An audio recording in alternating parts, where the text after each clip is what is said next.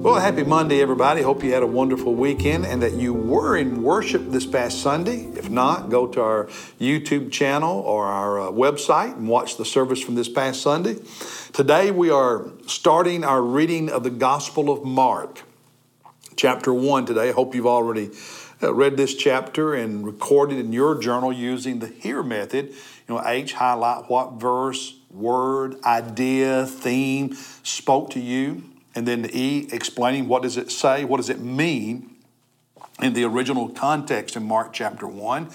A, application, how does it apply to your life? Or how are you going to respond? Is there something you needed to do, stop doing? Did a prayer you prayed? How did you respond to what God spoke to you through His, His Word today? I always try to do that with these chapters. Before I share with you what spoke to me devotionally, I want to uh, share with you a couple of teaching notes uh, from Mark chapter 1. The first has to do with the deity of Jesus Christ. And by deity, we mean that he is divine, i.e., he is God. Mark chapter 1, the first three verses, if you'll look at it, says, The beginning of the gospel of Jesus Christ, the Son of God. As it is written in Isaiah the prophet, so going back to the Old Testament prophet Isaiah, Behold, I send my messenger ahead of you who will prepare your way. The voice of one crying in the wilderness, Make ready the way of the Lord, make, make his path straight. Now, um, this is quoting Isaiah chapter 40, verse 3 in the Old Testament. And the messenger, the one who makes ready the way, is, is the prophet that was going to precede the Messiah. So, referring to John the Baptist. But notice how the one that is to come after the prophet, i.e., the Messiah that we know as Jesus, what Isaiah said about the coming Messiah, i.e., about Jesus who was yet to come when Isaiah wrote what he did. Um, at the end of verse 3, it says, Make ready the way of the Lord. Now, some of our English Bibles will have Lord in all capital letters, signifying that in the Old Testament from which this is quoted, it was actually the word Yahweh, the holy name of God. So when you go back to Isaiah 40 in the Hebrew, it actually says, make way the, the way of Yahweh, which is the sacred name for God. So sacred, Jewish people would not speak it, they would substitute the word Lord. So, what this text is telling us is that Jesus Christ, the Son of God, is the person that uh, Isaiah prophesied the prophet would make preparation for the Messiah. So Jesus is this one that was to come after the prophet made his way. So John prepared the way for the Messiah, for Jesus, and here he's called Lord, which is Yahweh, the holy name of God. So Isaiah and Mark here are equating Jesus Christ with Yahweh. God, the deity of Jesus Christ. The end of verse 3 make his paths straight.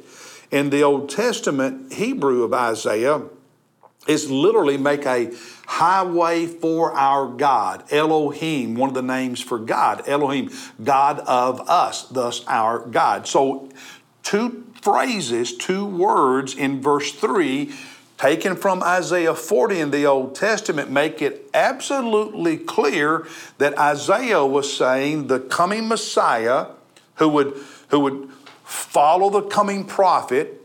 So the coming prophet was John the Baptist who prepared the way. The Messiah is Jesus. This coming Messiah was Lord, Yahweh, Holy God, and Elohim, God of us. So Mark, in the very beginning, quoting Isaiah, says this Jesus that this gospel is about is God, is divine, the deity of Jesus Christ. Second teaching note. Um, starting at verse 16 and following, when Jesus was walking by the Sea of Galilee and um, he sees Simon and Andrew, his brother, these two brothers, and of course, Simon is Simon Peter, Peter the disciple uh, casting a net, and, and, he, and, and he says, Follow me. And they left their nets and followed Jesus immediately. Well, if all we had is Mark, we would think, well, Jesus was walking by, sees these two guys for the first time, and he says, Come follow me. And they did it immediately. And let's just be honest. It seems strange to us that people would, somebody would see Jesus for the very first time, and there's no other details of conversation. Just he says, "Follow me," and they quit what they're doing, leave their business, leave their family, and they start following Jesus. Well, that's not the full story. We know from uh, the second chapter of John's Gospel that, uh, that uh, Andrew um, was already a disciple of John the Baptist. And after John had baptized Jesus in the Jordan River, one day Jesus is walking by, and two of John's disciples are standing there with him. One of them is Andrew. And Jesus invites them to spend the day with him. And Andrew gets his brother Simon, Simon Peter. And so they had spent a day with Jesus before the event here ever happened. So they spend this day with Jesus, and then later on a different day, Jesus is walking by. They know each other, and he says, You ready to follow me now? And they follow him. Now, from a teaching standpoint, what you have to understand is the Bible, the Gospels, are not written to give you every detail of every historical event, filling in all parts of the story. You get snippets. It's like there's a snapshot. And so when you read things and you think, well, I, I don't have the whole story, well, that's right, because they're not trying to write a history book. Is this historical? Did this happen? Yes. But it's not written as a history book trying to give you a verbatim, detailed, step by step account. This is a snapshot. Okay? So keep that in mind. Sometimes we come to the Bible and we read it incorrectly and it creates questions because we don't understand. It's just giving, it's, it's like here's, here's the summary, here's the highlights, here's some details, but not every detail. Then we pick up some additional details, as in this case from John chapter 2 but there are many things we just don't know all the, the, as Paul Harvey would say, the rest of the story. We just don't know all the other details. That's okay. They weren't trying to, if, they wrote every detail of every event, the Bible would be this thick. So just understand what you're reading. The literature that you're, it's true, it's historical, but it's not a detailed history of everything that happened. And so, half the questions that critics raise about things in the Bible and that sometimes come in our own minds are because we just think the Bible is not what it is. We, we, we just don't have the whole story. You don't need the whole story to know that Jesus invited them to follow him, and they followed him. John just happens to tell us they'd already hung out with him for a whole day. And I can only imagine the conversations they had that day. Now, real quickly, my devotional thought.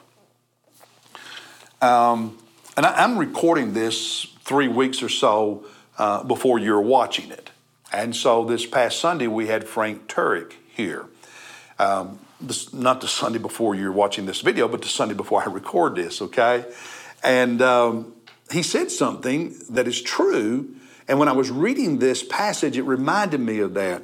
Down in uh, verses 23 and uh, 24, Jesus uh, is in the synagogue in Capernaum, and there's a man in the synagogue with an unclean spirit who cries out. And in verse 24, the unclean spirit or the demon says, What business do we, plural, for there were more than one, have with each other, Jesus of Nazareth? Have you come to destroy us? Us? What, what you know, the, there's multiple ones of us, Jesus. What business do us we have with you? So what, what together, what business do we have? But what caught my attention was at the end of verse 24, the demon said, Jesus of Nazareth, have you come to destroy us? I know who you are, the Holy One of God. The Holy One of God, another Old Testament descriptor or name for God. The demon said, Jesus, we know who you are, the Holy One of God. And one of our memory verses in recent months, and it's something that Frank Turek referred to Sunday, is from the book of James, chapter 2, verse 19. You believe that there is that, that God is one or there is one God, you do well. The demons or the devils also believe and shudder or tremble. Um, demons know who Jesus is, they know who God is. And Turek made the point that there's a difference between belief that and belief in. Belief that is that, yes, I believe that is true. The demons know who Jesus is. They believe that Jesus is real, that He's the Holy One of God, that He's God. They know that. They believe that. That's not the same as believing in. Believing in is trusting, making a commitment. When it comes to you and me and evangelism and people we care about who uh, are not following Christ and not living for Christ. Listen, it is possible for someone to believe that God exists, that Jesus is who He said He was, and still not be willing to believe in. They can believe that Jesus is Messiah, Savior, Lord. They can believe that God is real, and they can believe there is a heaven. That does not mean they are willing to believe in, to trust, to commit themselves to, depend on. Because some people want to be the master of their own destiny. They want to be their own God. They want to do their own thing. They want to do whatever they like, whatever they please, and even though they believe that Jesus is real and that you need to be saved and that God is real, they're still not willing to believe in and trust. You see, it's not always a matter of are you a really effective witness or a bad witness in terms of how you say things. Quite often, it's just a matter of the heart that the other person is not going to believe in and follow Jesus no matter what because they don't want to surrender, submit, and obey. They may believe that He's real and they need to, but that doesn't mean they will. There's a difference between believing that and believing in. And this is an illustration of it here. Hey, God bless you. I'll see you tomorrow as we look at Mark chapter 2.